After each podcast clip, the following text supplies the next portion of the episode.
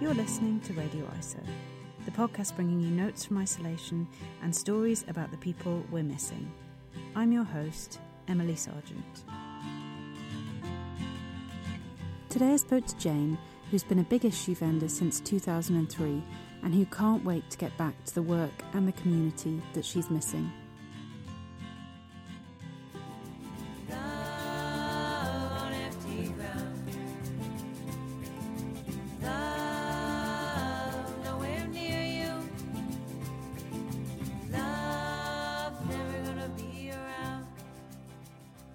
Working first at yacht brokers, and then I was working as an accountant, being trained up to be a financial advisor. Um, and that was where I was going on the morning of my accident. I was actually going to work on the first of April, 86. Mm. Um, there was a fault on my motorbike, it turns out, uh, which caused it, which took me onto the white line. And there was a car coming the other way on the white line, and we met in the middle. Um, that was how come I ended up getting dragged down the car. I, I was dead on the road. I was a doctor in the queue of traffic that I caused, plus an ambulance, uh, which it just sounds like I wasn't meant to go. It wasn't my time. mm-hmm. um, I also ended up in a hospital where I ran the hospital of blood that morning, and there was only one doctor in the whole of the country that would have been prepared to try and save my leg. Um, right. So I spent nine. I spent a year, just over a year in hospital begin with, having um, I had 67 operations in total over the nine years. Um, nine years later, one of my screws backed out of the nail that was still left down the centre of this bone graft, um, and that led to me getting MRSA, and I lost my leg. But that was the best thing that could have happened because during that time, it, it was almost like living with a cancer because I didn't want to live without my leg at mm. the time. Um, but I spent a further six months in hospital as a result of that, um, waiting for the leg to come off because they were fighting the infection. Um, and I'd also met a man who I eventually married. Um, and he, he was what got me through it. Um, it was like I didn't think I was ever going I was going to be on my own. And that was what the fear of losing my leg was, being on my own. Mm. Um, so I got rid of the leg and I started my life, and life was wonderful. I've never looked back since. I actually am happy without my leg because I'm free. I'm free of hospitals. My life started again, and I'm actually a lot happier as a person because of what I've been through. Um, just talking to people, um, in general, getting to know people, particularly elderly people, because they've got so much to tell you, mm. and they've got so much knowledge um, it, it's unbelievable. Do you understand what I mean? Yeah. Absolutely unbelievable. And they're the most interesting people I ever talked to, and I still talk to. I love them to bits. Um, they, they got a whole life, a whole life sort of experience in them. Wonderful, wonderful people. And this is what people don't give them enough credit for.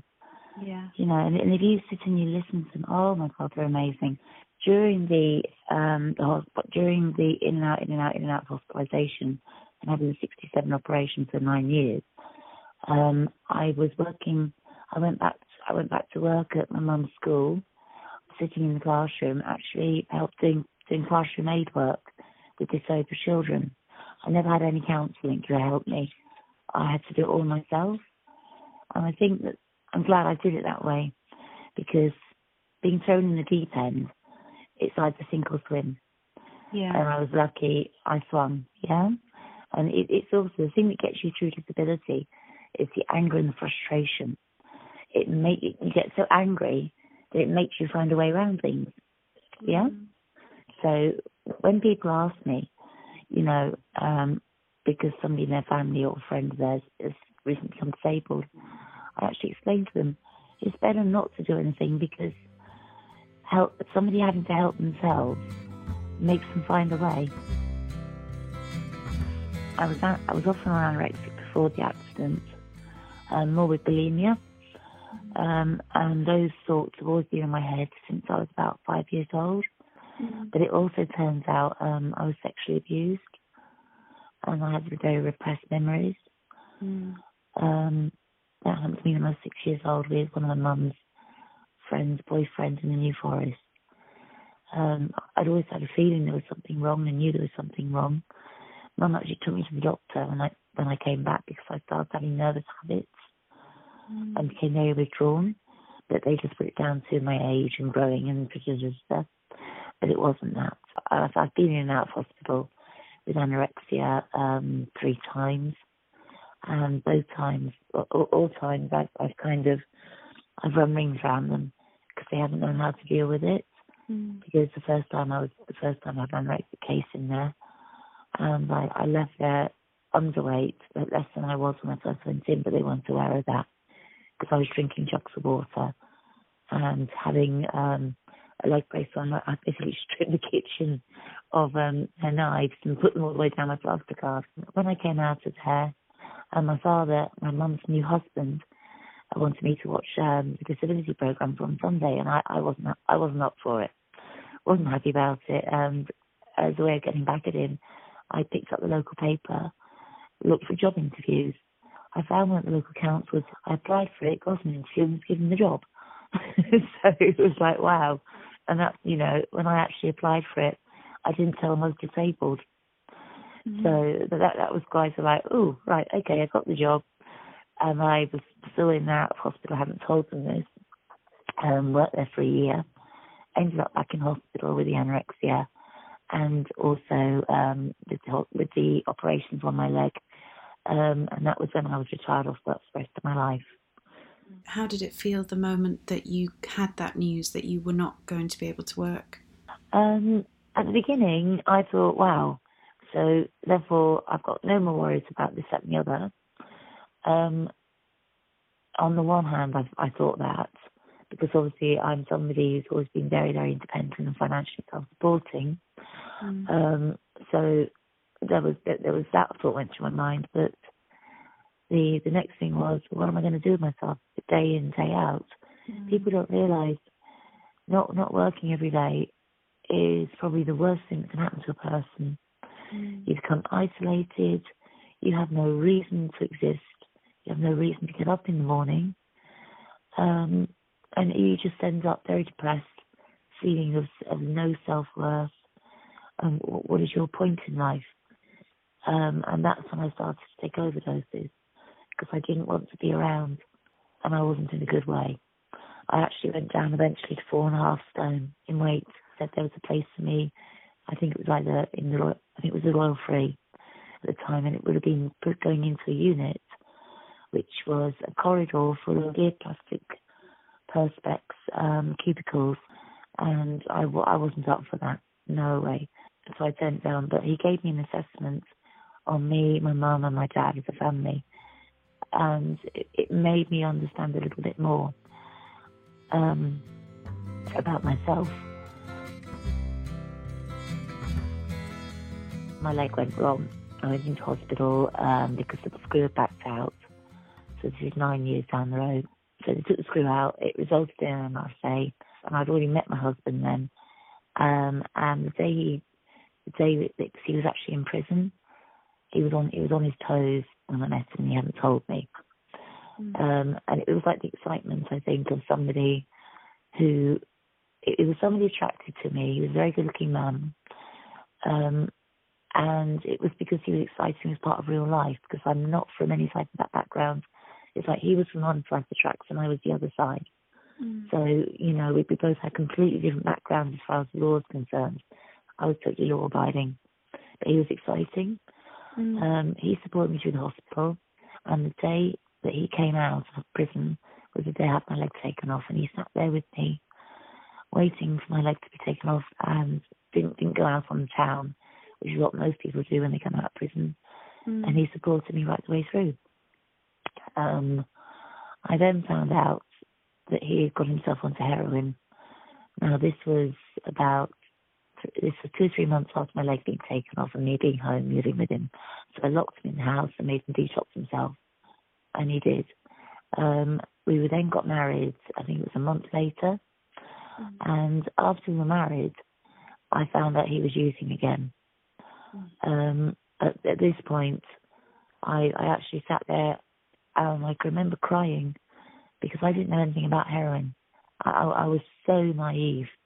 Mm. You know, to me, heroin was you, you never came off it. It basically yeah. killed you. Yeah, and that mm. that was all I knew about it. Um, and I gave up, and I just thought to myself, well, I either go back to the life I had before. I thought, oh, I, I'd take heroin with him, but I've got somebody with me.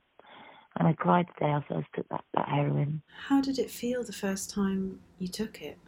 Um, it was smoked on foil, and to be honest with you, where I'd been on a morphine drip for six months previously, I didn't even feel it. you know, it, it's unbelievable. I did not feel it, um, and I smoked quite a bit that that first time. I ended up using on and off with him, but he had a habit. But very soon, um, it was like using all the time with him. Um, at this time, unknown to me, I was pregnant.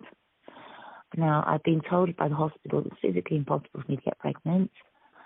Um, and I was about five months pregnant before they found out, before we realised um, I had a habit. And I was too frightened to go to anybody to talk about it because I thought I'd, I'd seen a program on television years before about a blind girl that had fought to keep her baby mm. uh, and through a disability. So I thought to myself, I've got one arm, one leg. I've got the husband I've got, and I'm now on heroin. There's no way I'm going to be allowed to keep this baby. Mm. You know, it, it, was something I wanted, and being told I couldn't have. I thought to myself, I'd actually convinced myself I'm going to be able to detox myself.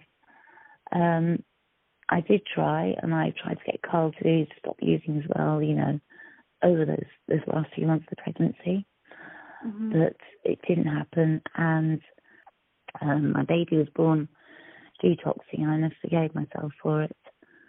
I was in special, but he was never put onto any care orders.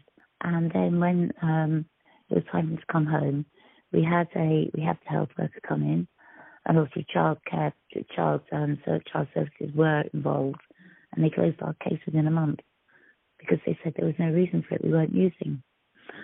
Now I found out after this that Carla come back to using again. Um, I phoned up social services and I said, look, you know, I told them the situation. I said, we're using. I said, I need my child put into care. Mm. This was when he was about, I think, three months old, two, three months old. And they said, yes, thank you, Shane. They, they took the baby into care. What did that moment feel like to make that phone call? Um, I was cut off from my emotions. It was just, it had to be done because yeah. the baby mattered. You know, I, I, I was very upset, obviously, but I I cut myself off from it. It was because everybody been telling me that I wouldn't be able to look after the baby anyway. Mm. So I was finding it very very hard to bond with the baby. It was just get the baby safe, you know. Mm. That that was all it was about. It became very violent.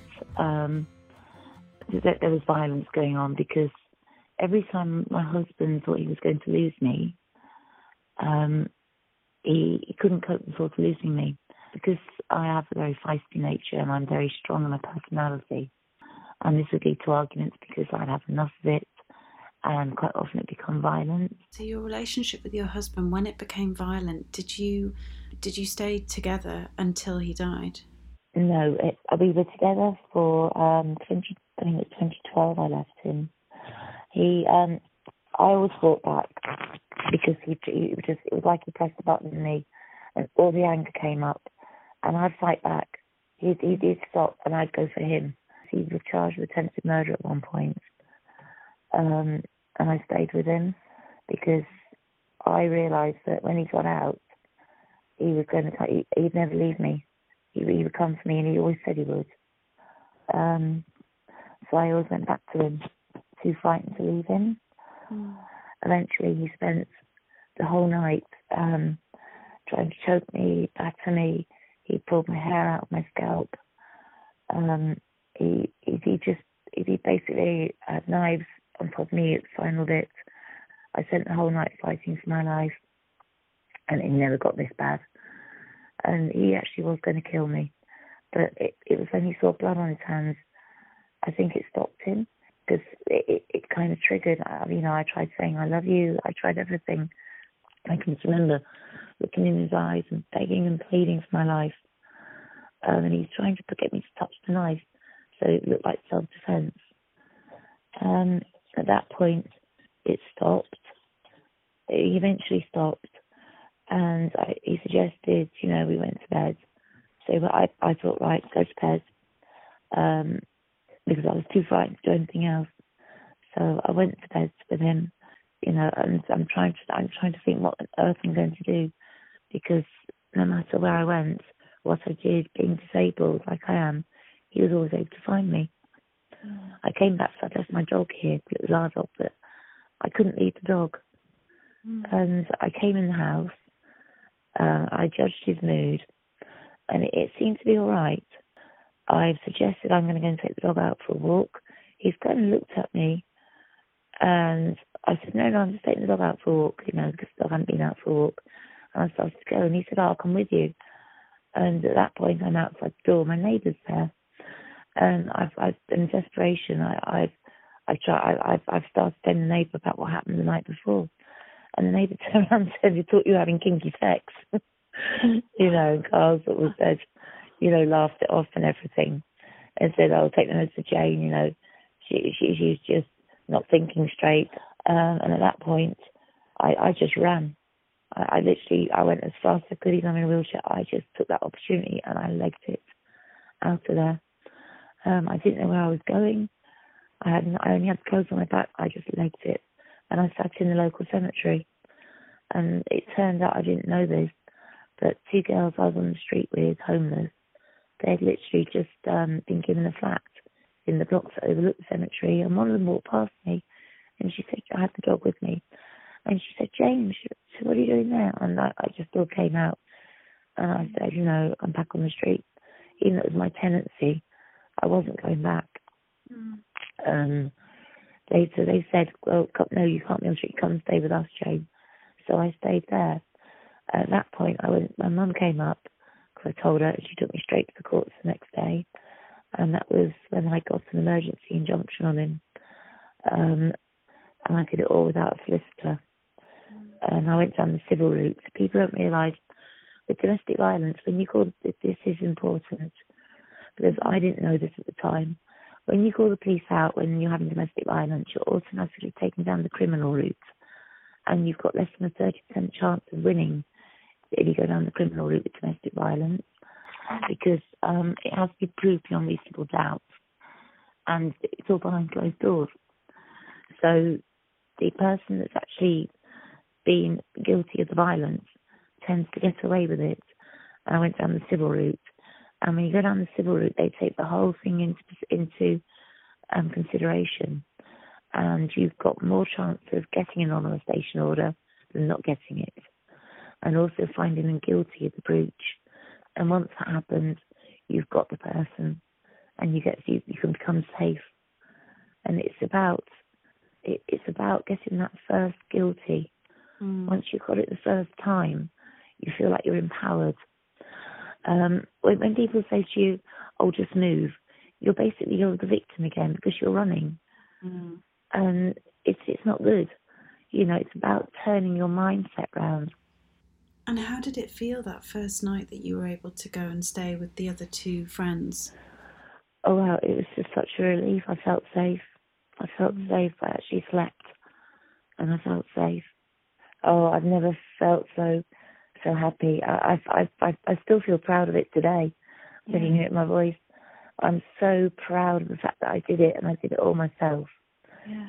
You know, and doing that and having that happen, it made me feel like I'd beaten him. Mm. And to have finally beaten him meant that I was in control of my life again.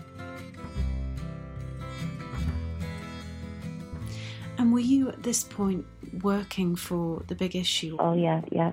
Yes, I've been working for them, God, since 2003. You know, just before 2003. And the work was the only thing, hang on a sec, work was the only thing that actually kept me together. Mm. You know, after a beating or after something, going to work was the one thing that kept me going.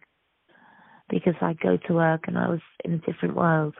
Mm. I was mm. where people like me, I was around my friends, I was doing something I wanted to do and that was the only thing that kept me together during that time.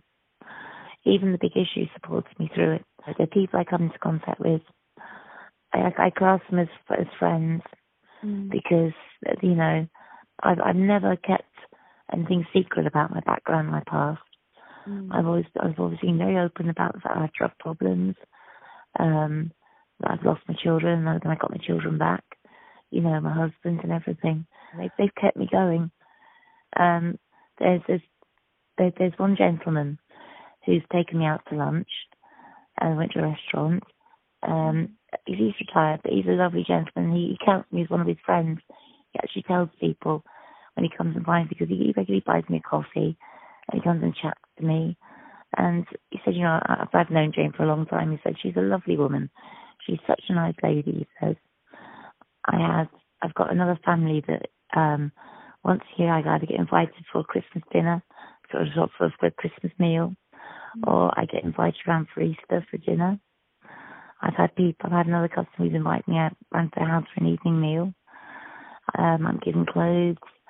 People really care about me. Mm. You know, it, it's lovely.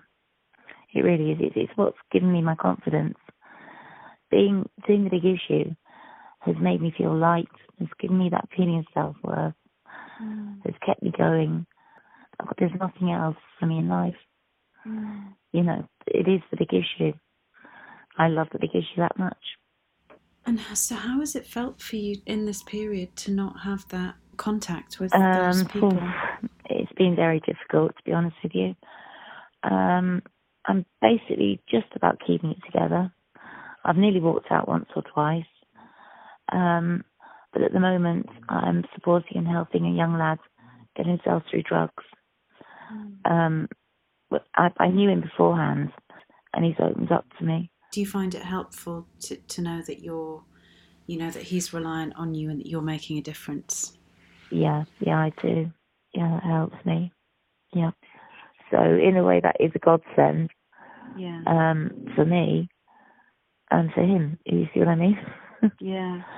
I always say that somebody helped me. You see, somebody gave me that chance when I was on the street, mm. and for someone, I, I feel that it, it was that one chance that gave me that means that I'm here where I am today. Yeah. Mm. And everybody needs that one chance. And that, that that's what's important. Just to give them that one that, that one person put their hand out to you to help you.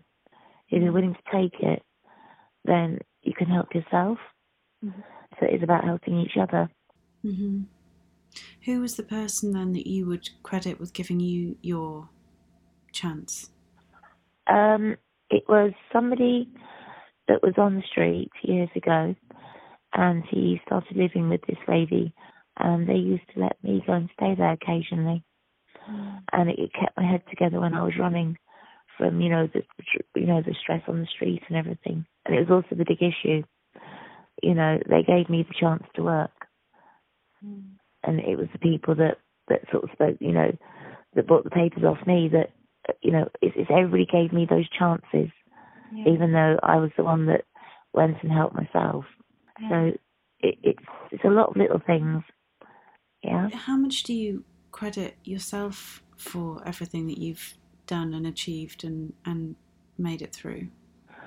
Um, I know that I, I, I do now realise that much of it is me because I was prepared to stick it out and see it through um, the first day that I was working, sending the issue, I was actually sick from drugs. And I stood there and I sold those papers. I went and bought more, bought more papers, still sick. And I went back and I saw it through and I mm. kept going with it and got myself sorted out and came off it all, you know. Mm. So yes, that, that's why. So I, I, I stuck it out and I've stuck it out since and I found myself a pitch that I go back to day by day day, day after day. Yeah. And I put the money that I've made back into the papers. So I'm running a business now. And I know that it's me going back there again and again and again that has actually got me where I am. If I hadn't stopped the big issue out and gone and done it, there's a lot of other things I could have done.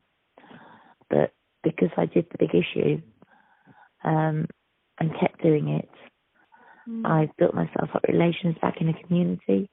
I'm, actually happier. I'm the happiest I've ever been in life. you know, to be honest with you. Mm. I've never and felt so happy and fulfilled to the point where I don't even feel like I need a, a relationship. Yeah. I'm happy with my job, my dog, my home, and my customers. And you know, it's absolutely wonderful.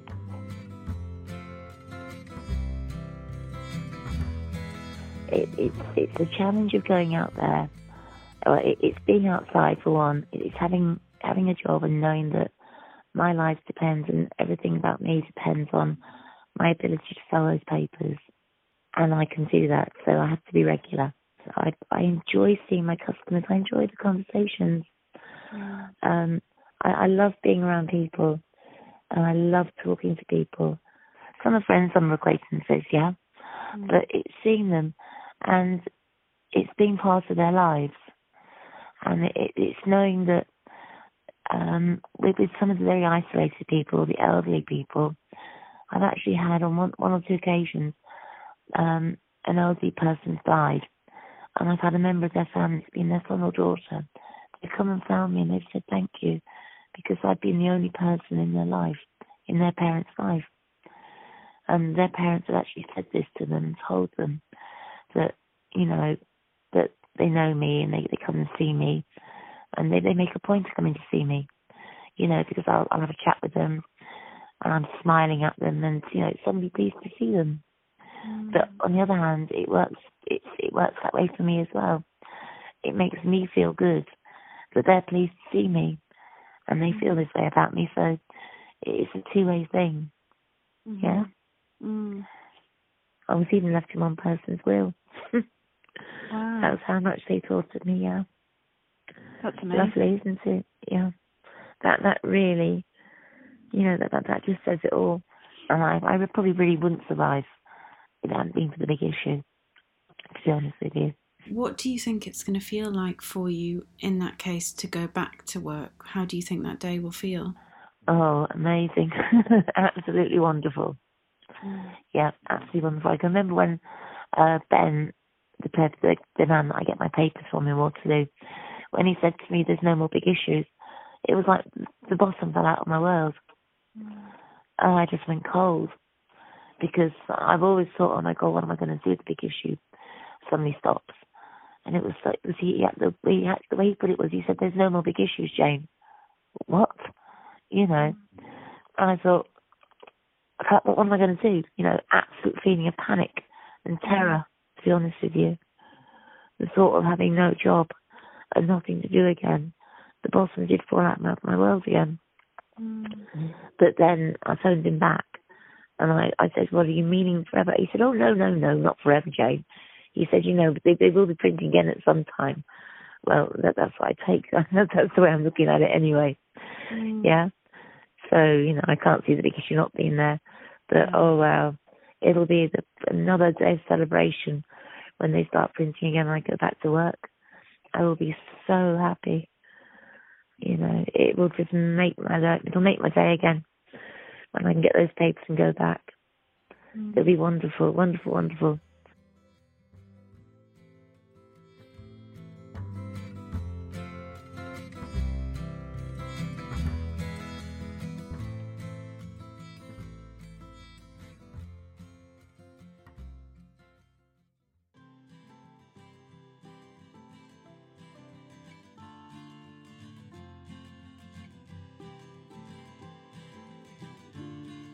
You'd like to tell us about someone you're missing, we'd love to hear from you.